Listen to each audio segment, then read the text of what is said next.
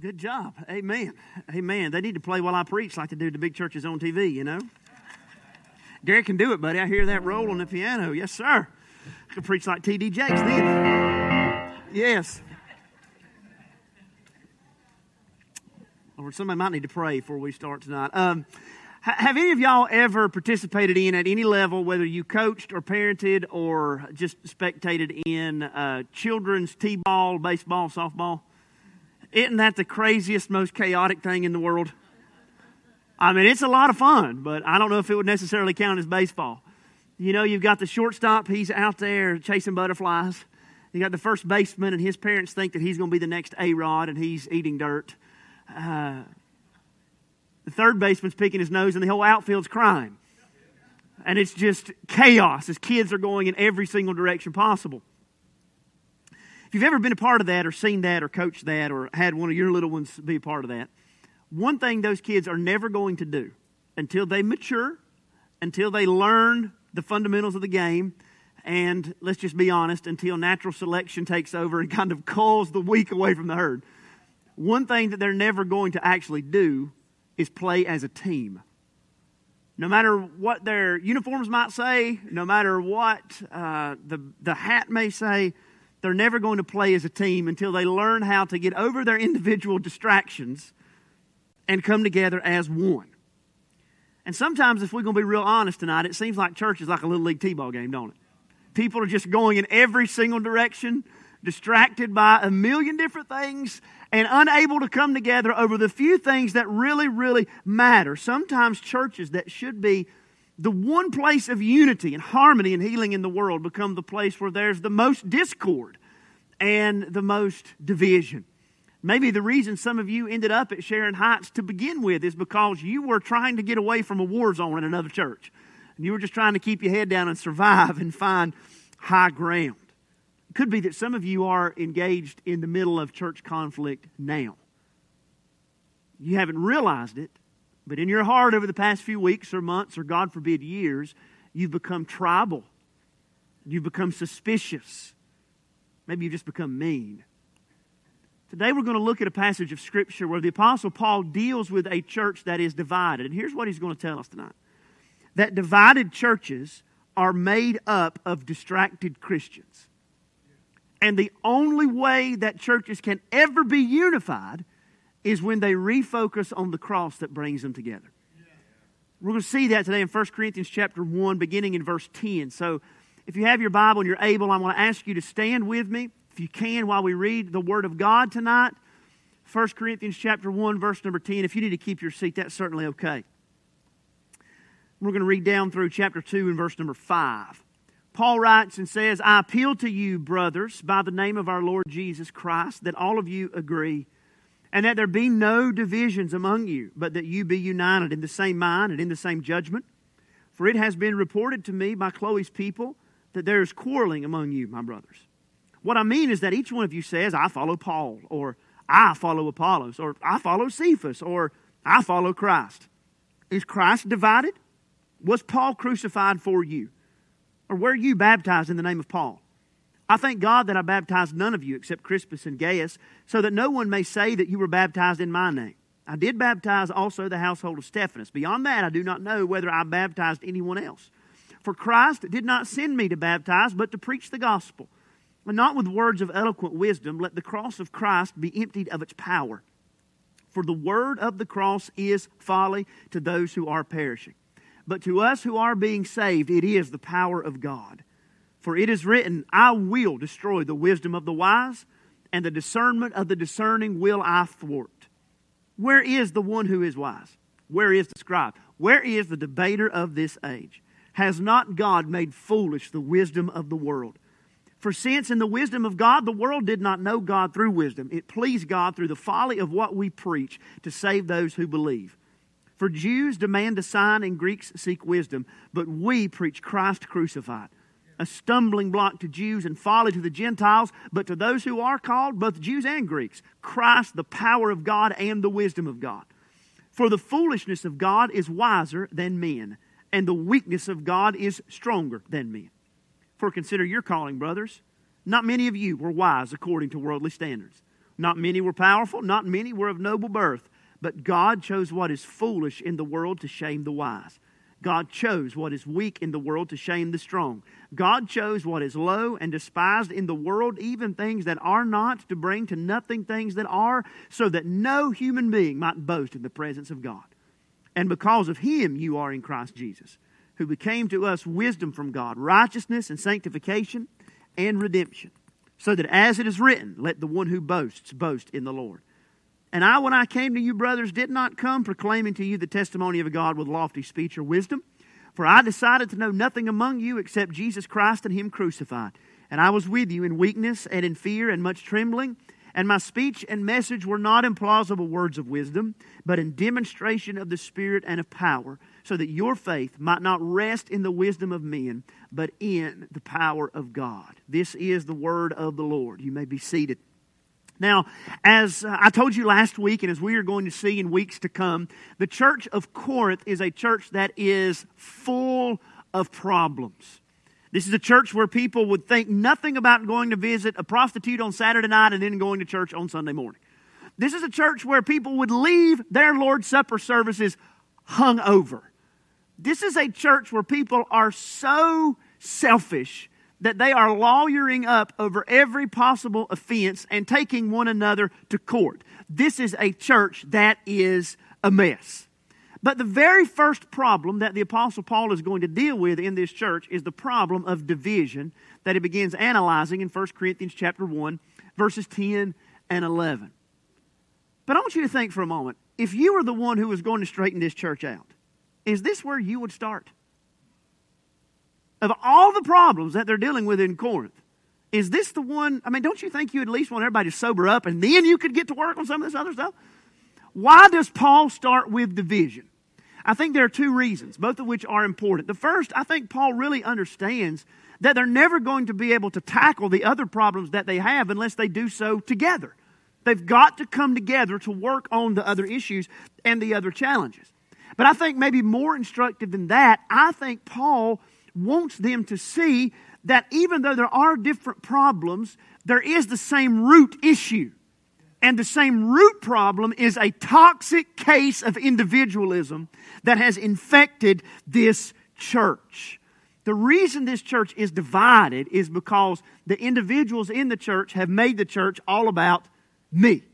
These are people that worshiped at the altar of self and wanted everything in the church to cater to them. They wanted the church to be structured in such a way that they would be platformed, that they would be seen. The church is not about worshiping Jesus anymore. The church is not about serving others anymore. The church is about me, my expectations, my preferences, the things that I want, the things that I feel, and who may agree or disagree with me. The fact is, folks, that Today, we are raised from the time that we are born to be a me first kind of people. We are taught to defend our rights, demand our rights, think about what we want, think about how we can be served, and to think about what suits our taste. And it's inevitable that some of that attitude bleeds over into the way that we think about our church and our relationships in our church. We think about ourselves as consumers who are purchasing a brand. And if the brand satisfies our tastes, then we will be happy, loyal customers. But if they ever change the recipe of the brand, then look out. Because then we are going to be like an online reviewer and we are going to start ranking everything from four to five stars and just say, you know, it really just does not satisfy me the way that it ought to. And when we start to think of ourselves as consumers who are buying a different brand, it becomes inevitable from that that we start to be suspicious of people who are part of a little different brand than we are. Why don't they like the same things I like? Why don't they have the same taste that I have? Are those people even saved? That's the attitude that Paul is dealing with here in 1 Corinthians chapter number 1. And what he's going to do is he's going to talk about the division in the church and the distraction that is the cause of this division, and how the only cure for it is a renewed focus in Jesus. As he simply tells the church, listen, you've got to understand that you will only stand together, and if you are divided, you will fail. So I'm going to preach to you about that tonight. As a church, we need to know that if we are divided, we will fall. And Paul points this out in two important thoughts here. The first we see is Paul revealing the problems in the church. Verse number 10 through verse number 17, Paul reveals the problems in the church. He pulls the lid off of the church of Corinth and he shows them what's inside. And y'all, it is not pretty. He says here that this is a church that has division among them. And then he says in verse 11 that there is quarreling among them. The word division is particularly interesting because it is the Greek word that we get our word schism from, or schismatic from. And it means, you know, to divide or to separate. But what's really interesting is that that Greek word for schism that Paul uses in 1 Corinthians 1, it's a word that has lent itself into the world of psychiatry for the word schizophrenic. A schizophrenic person is somebody who is detached from reality because they are hearing competing voices and competing thoughts that present a competing reality that seems more real than actual reality. And Paul's saying that's where your church is right now. He's saying that your church has mental illness because you are divided from what is real and from what matters. And we should understand today that when a church is divided, that is a church that is suffering from mental illness. When a Christian is divisive, that is a Christian who is suffering from a spiritual kind of mental illness as they are separated from the reality of what God has done for them in Christ. Jesus said to his disciples in John 13 35, He said, By this will all men know that you are my disciples, that you have love one for another. Not because you come and sit in a church service and carry a Bible, not because you wear nice clothes and because you don't cuss. The people, the way people are going to know you've been around Jesus is because you love others the way Jesus loved. Paul is saying there's a real problem in your church. But what was the problem? What was the cause of their division? Well, as Paul goes forward, you'll find out in verse number 12 that the problem is not really a bad thing, but it's a good thing that the church is overemphasized and made an ultimate thing. And the problem is that the problem is their attraction to preachers that they've heard over the years.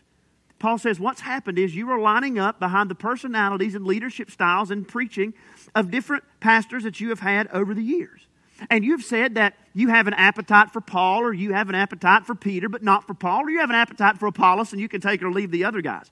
And you can kind of understand how this would happen if you know much about these characters in the Bible. There would be people who would come along and they would say, I love the preaching of Paul. I mean, Paul was preaching in revival there at Corinth when our church started, and that's where God saved me. And I love to hear Paul. I love to hear him present an argument, and I love to hear him present truth. Nobody could ever preach better than Paul. I am of Paul. And then there are other people that said, man, y'all need to get over Paul because Peter's where it's at. Evidently, at some point, Peter had been through Corinth. They said, We like that in your face, rough and rowdy style of preaching that Simon Peter brings. He's down to earth and he brings it, and that's what the kids today are after anyway, and we like it. And then there were some that would say, No, look, y'all got it all wrong because Apollos, he's the one who can lift us up to greater and greater heights of rapture with his sweeping oratory and his masterful style. And we listen to Apollos and we think, Man, this is what Jesus must be all about. And then there was another group that tried to Jesus juke the whole thing, and they say, well, you know, we are of Jesus. And I don't think these are people that are really trying to calm the division. These are people that are trying to look more spiritual than everybody else. Well, you think you're of Paul. We are of Jesus. Paul says, no, you're smart and nobody likes you. Here's the issue of what's happening in the church of Corinth. Listen carefully. What they are doing is they are drawing the borders of fellowship somewhere other than Jesus if you don't like the preacher that I like, then you're not one of me. If you don't like the music that I would prefer, you're not, you're not one of us. If you don't march to the beat of our drum, then you simply do not belong. And whether we want to admit it or not, we do the exact same thing, don't we? We draw borders on anything and everything other than Jesus. And this is why churches are divided because we say, I am of this tribe, I am of that tribe, and we become tribal in the way that we think. We do it in when it comes to music, don't we? I, am traditional or I, am contemporary, and I wonder about these people that don't enjoy that good hoedown rendition of I Saw the Light. I wonder if they even know the Lord. We do it on the basis of age. We think the church should do more for the younger people. Why aren't they doing more to attract young families? Why do they pay, pay? Good gracious. I'm going to die of a heart attack one day up here preaching. I'm going to die doing what I love. Me take a deep breath here. Now, we say, well, you know, I, I, I, why don't we do more for the younger? Why don't we do more for the older people? This is a church of senior citizens. We to invest more. The reason we don't is because of coronavirus. We can't do anything. That's why. But that's the way we think. This church is for people like me. And since y'all are laughing and having a good time, let me say something that's going to be real just hard for some of you to hear. And I, you need to hear it. Since Paul was real specific in name's name, I'm going to too. Some of y'all are Jason people. Some of y'all Brother Terry people. And some of y'all are Jesse people. And I like y'all the most. But listen, what we do, what we do is we take the people that God has used to bless us the music God has used to bless us, the programs God has used to bless us, and say, this is where we are, and anybody that sees it a little bit different, they're wrong, and we don't have any use for them, and I wonder if they've even read the Bible. We draw the wrong borders, and then as we become tribal, we become protective and we become territorial over what is ours, expecting all the attention, all the resources to come to our tribe. We become dangerous because we don't trust people who aren't in our tribe. We feel like we have to defend ourselves from the other tribe. And we certainly aren't ever going to serve people in the other tribe because they are not like us. I like the way Mark Dever, pastor of Capitol Hill Baptist Church, said it. You can see this quote. He said, We become too possessive of, too possessive of small things and too casual about great ones. We become too defensive for ourselves and ignore God. We talk of love, but we too often give ourselves over to hate, even in church. He's right, isn't he? Let me just tell you something from the Bible. It doesn't say it this way, but I think it's a necessary inference. Church don't have to be like high school. It don't have to be full of drama. People can love in a supernatural way, unite with people who are different, and serve those who are unlike them. And Paul would emphasize this, right? He asks in verse 13, Is Christ divided? Is, is Christ divided? Is the body of Christ separated into different segments? You think about your own human body. With all the parts and pieces that make you you, it's still all one, right? And if you take your body parts and you start putting your body parts in all kinds of different places, what you've got is not a body. What you've got is a true crime podcast. Paul says Christ is not divided. Then he asks this question. This is getting real, real in their hearts. He says, was Paul crucified for you? Were you baptized in the name of Paul? Listen, it was not Bill Gaither who died on the cross for you. It was not Hillsong Worship that came out of the empty tomb for you. But sometimes we get so focused on the things that we want and the things that we like, not sins necessarily, but blessings God has given us, that we think more of those blessings than we do Jesus. Paul says, Were you baptized in my name? No. You weren't baptized in the name of the old time way, and you weren't baptized in the name of contemporary worship. You weren't baptized in the name of your favorite preacher. You were baptized in the name of the Father and of the Son and of the Holy Spirit. And we, as God's people, the Bible says in Ephesians 4, have many gifts and many different backgrounds and many personalities and many preferences. But we have one God and we have one faith, and we have one baptism, and we have one hope, and we have one calling, and one spirit, and one Lord. But when anything other than that, when anything other than Jesus comes, becomes more essential to our identity than Jesus, when we start drawing our value from those other things, we are going to be distracted. If you are in a place where you are separated from your church family tonight, the reason is because something has become more important to you than Jesus. And Paul says, by God's grace, I will never do that because he says something unusual in verses 15 through 17, or 14 through 17, he says, Listen, I didn't, I'm glad I didn't even baptize any of y'all. He mentions a handful of people that he did baptize, but he says, I'm glad I didn't baptize you. Can you imagine a preacher saying, I'm glad I didn't baptize y'all? Do you know why he's saying that? It's not because he's embarrassed by how they turned out, but it's because he did not want his experiences with them to distract them from Jesus. And you can understand how that would work, can't you? Because if somebody had been baptized by the Apostle Paul, you know that's all they would ever talk about. You know it's the only thing that would matter to them. And Paul said, I'm glad I didn't become a distraction. You can just imagine what it'd be like. Hey, Jeff, man, this is a beautiful day out here today.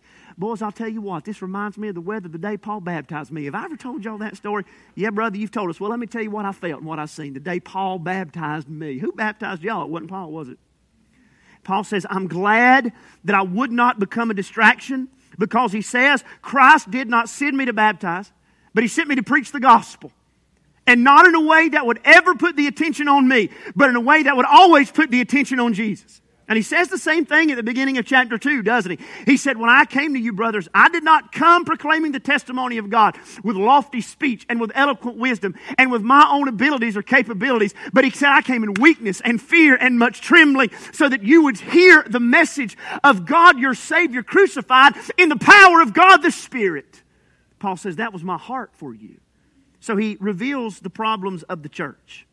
But beginning in verse 18, Paul is going to refocus on the priority of the cross. Yeah, you're divided. Here's how you come back together. And he begins by taking them through this message of the cross that is foolishness to the world, that is the power of God revealed in the world. Now he begins in verse number 18 by saying that the word of the cross, it is folly to those who are perishing. And in the ancient world it was.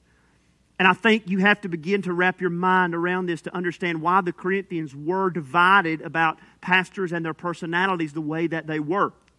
To begin with, you have to understand how offensive the message of the cross was in the first century. To think of worshiping somebody who was crucified, who was spit upon, who was alone and embarrassed and shamed and died that horrible, excruciating death that was unthinkable to most people in the first century world. The cross was so offensive and crucifixion was so disgusting that people couldn't imagine associating with a cross.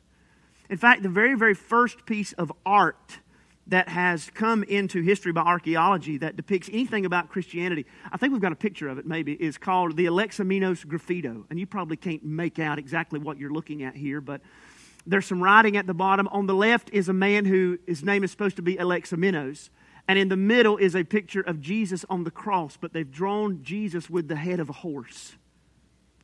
And this is not praising Christianity. This is not praising Alexamenos, the Christian, but this is mocking Alexamenos. And whoever, whoever engraved this is, forgive me for being crass, but the image that is supposed to be presented is look at this fool Alexamenos worshiping this jackass who got himself crucified. That's the attitude that people had about Jesus. And so the Corinthians said, We don't want to be associated with that. We don't want to be embarrassed like that. We don't want to be ridiculed and thought of like poor Alexamenos. We, we want to be smart. We want to be capable. We want to be influential. We want to be important. And this was a deep part of their culture. You see, the, the, the Corinthians, being so downstream from Greek culture, they were used to people thinking in terms of their favorite philosophers. Now, it may have been a long time since you've sat through a world history class or philosophy class, if you ever had the extreme misfortune of doing that, but you probably remember, and you can read the Bible and read about the Epicureans, and you can read the Bible and read about the Stoics, who were, you know, these devoted students of Zeno. And most of us know about Pythagoras, who was a philosopher who taught us how to figure out the size of a triangle, right? Those people took that stuff very seriously. So much so that in ancient Greece, the followers of the philosopher Pythagoras, they actually went to war to defend the things that he taught them. And this was their way of saying, hey, look, I understand the world because I'm a follower of Pythagoras. I am connected. I am smart. I am powerful. I deserve respect. And they were treating these preachers that came through Corinth in the exact same way. But Paul is going to say to them here in 1 Corinthians chapter 1 listen, God in the gospel does not demand that we be important. He does not demand that we be impressive. In fact, God in the gospel has demonstrated his commitment to embarrass the wisdom of the world and to humble the most powerful of the world. God does not need us to be powerful. He does not need us to be right. He does not need us to be wise. He needs us and asks us to look to a Savior who died in weakness, who died in foolishness, because it's there at the cross where God displays his wisdom for the world. In fact, Paul says in verse number 19, quoting Isaiah 29 14, that God is committed to embarrassing the wisdom of the world. God had determined that man would never know him by his own power. God, would, God determined that men would never discern who he was by their own wisdom. And so, even though the Greeks may seek wisdom and the Jews may demand, demand power in the form of signs, God at the cross offered a glimpse of his power. He offers a glimpse of his wisdom in this Savior that died with nails in his hands and a crown of thorns on his head. In this Savior that the powerful and the wise spit upon and then rejected. In this Savior who died alone in the darkness, God said, You look to him, and that's where you see the power and the wisdom of God. You say, How in the world can this message of a broken Nazarene carpenter, how can that really show us the power of God? Here's why. Because man in his power is able to give another man a heart transplant, but he cannot give man a new heart. But you take that same man with his same old heart and you humble him at the cross, and God will give him a new heart. Man in all of his power can take somebody from Florida and put him on the moon in a couple days. But man in his power cannot put a man in heaven. But you take that man and you send him to the cross, and God will wipe away his past that deserves hell, and God will give him a new future in glory. Friends, it's at the cross of the Lord Jesus where God took the death of His Son and used His death to bring life to the world. It is at the cross of the Lord Jesus where God used the devil at his most powerful to put Jesus on a cross so that through that cross He could destroy the work of the devil. It is at the cross of the Lord Jesus where God took the sin of men and crucified the Son of God so that that Son would save men from their sin. Paul said, if you want power, look to the cross. If you want wisdom, look to the cross. Don't be embarrassed about it. Don't be ashamed of it. Don't be afraid to identify with Him because this is the message that God has used to save the world. Forget looking to your favorite preacher or your favorite Southern gospel group to find your identity. Forget just going back to the good old days and thinking, man, if somebody didn't experience that, then they missed out forever. Paul said, go back to the cross because it's at the cross we find our hope. It's at the cross we find our value.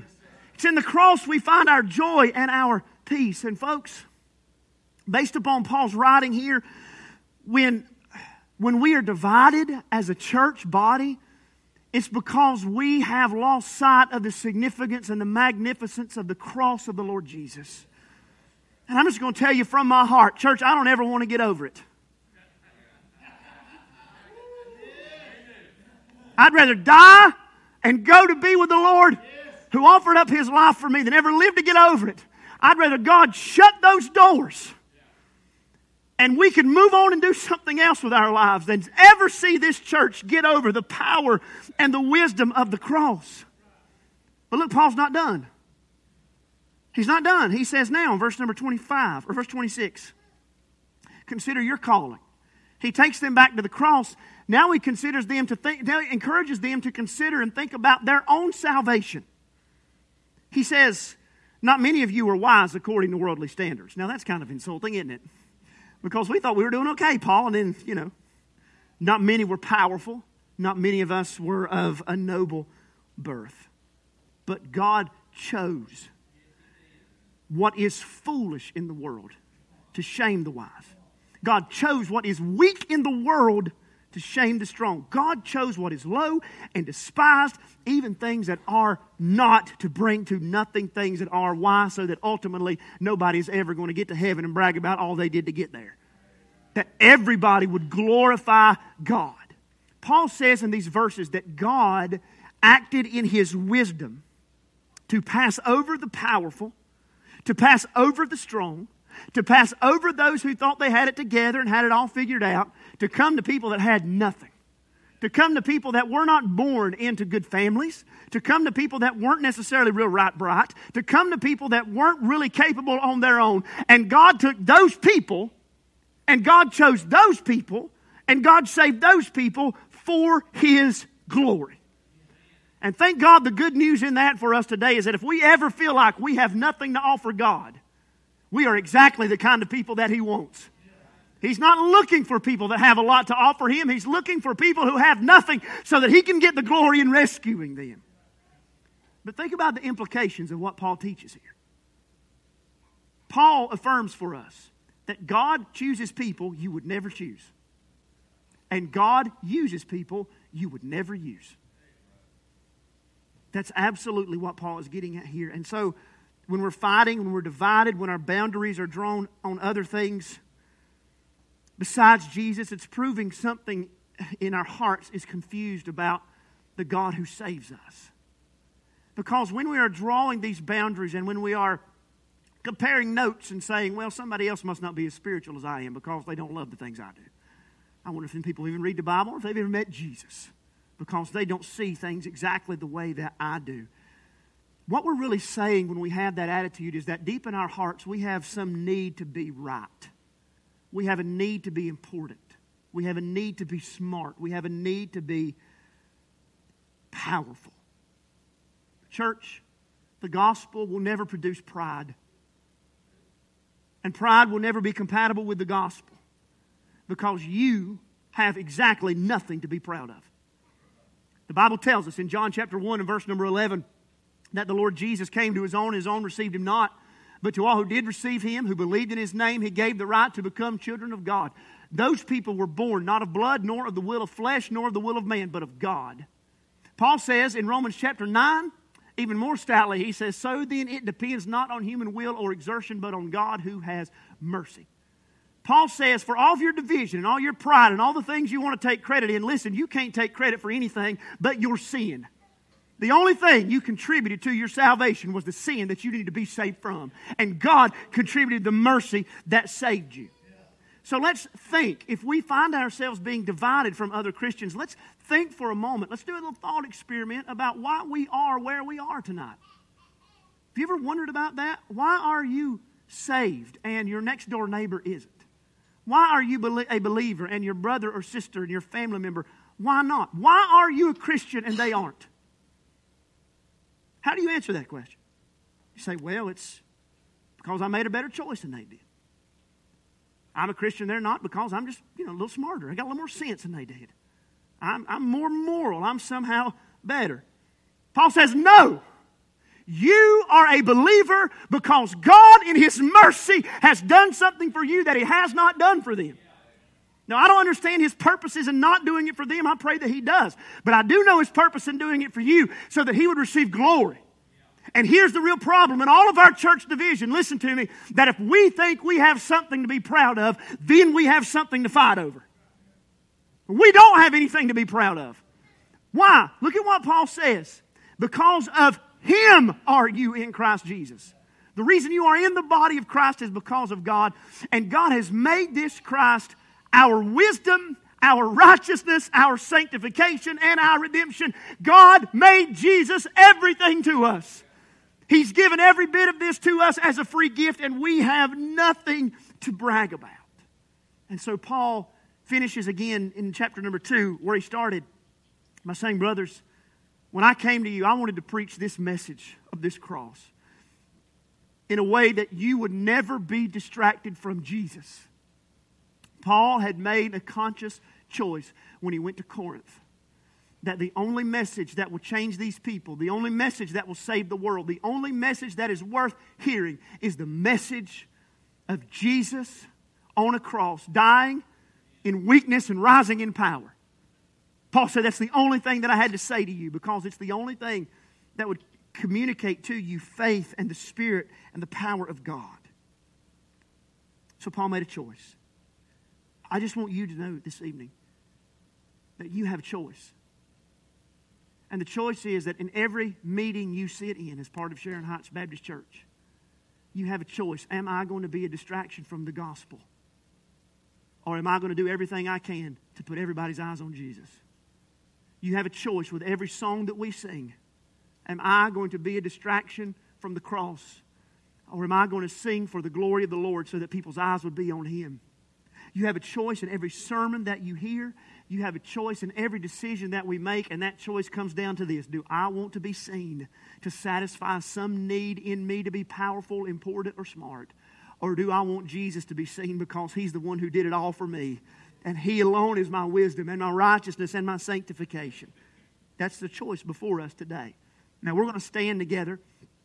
And I know in an invitation to a message like this, nobody wants to come to an altar because we think that means that we've been divisive in the church. But maybe some of you have been lately.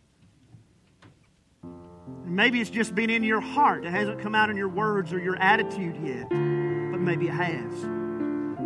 What you need to do tonight is two things. You need to repent to the Lord, and you need to go to those people you've offended and you need to say, Listen, I'm sorry way I've treated you because I've distracted all of us from the gospel of the Lord Jesus. Maybe as you've been thinking tonight about your own calling, you've thought, you know, I had absolutely nothing to offer God, and He gave me everything when He gave me Jesus.